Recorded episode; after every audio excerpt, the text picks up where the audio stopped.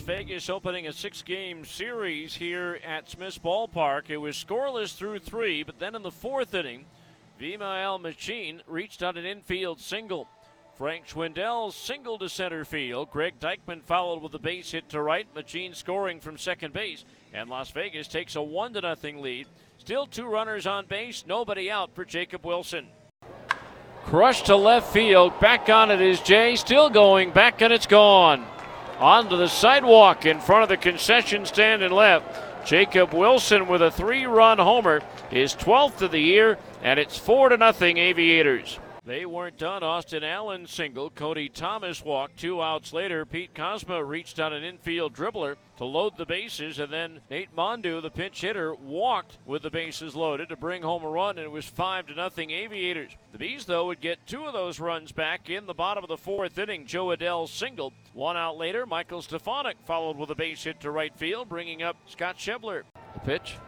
Line to the left center field. That's going to get down and go all the way to the wall. Adell will score. Stefanic around third. He's being waved in by Lou Marson. No throw. It's a two-run double for Scott Schebler, and the Bees are on the board. It's five to two, Las Vegas. Then the Bees would get another one in the fifth inning with one out. Matt Thaiss doubled. Jo Adell reached on an error by the shortstop, leaving runners at first and second. Jose Rojas followed with a base hit to right field, but Matt Thaiss was thrown out trying to score from second base.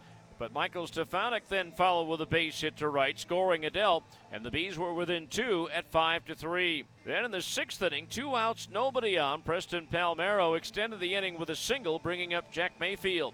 Now the 2-0 pitch. Mayfield swings, lines one into right center field, but Barrera gets a bad jump on it. And it goes over his glove and all the way to the wall. Palmeiro around third will score. Mayfield around second. On his way to third, the slide, he's safe. Ball gets away. Mayfield's going to break for the plate, and he's going to score the tying run. And so the Bees all even at five apiece, coming all the way back from a five run deficit. But in the top of the seventh, Las Vegas regained the lead. Pete Kozma doubled. Nate Mondou singled to right field. One out later, Greg Deichmann hit a ground ball towards the second baseman Stefanic. If the Bees turn the double play, they get out of the inning, but Michael stumbled but did recover enough to get the force out at second base. But Kozma scored the go-ahead run to make it six to five Aviators. Bees though would tie it up in the bottom of the eighth at six apiece.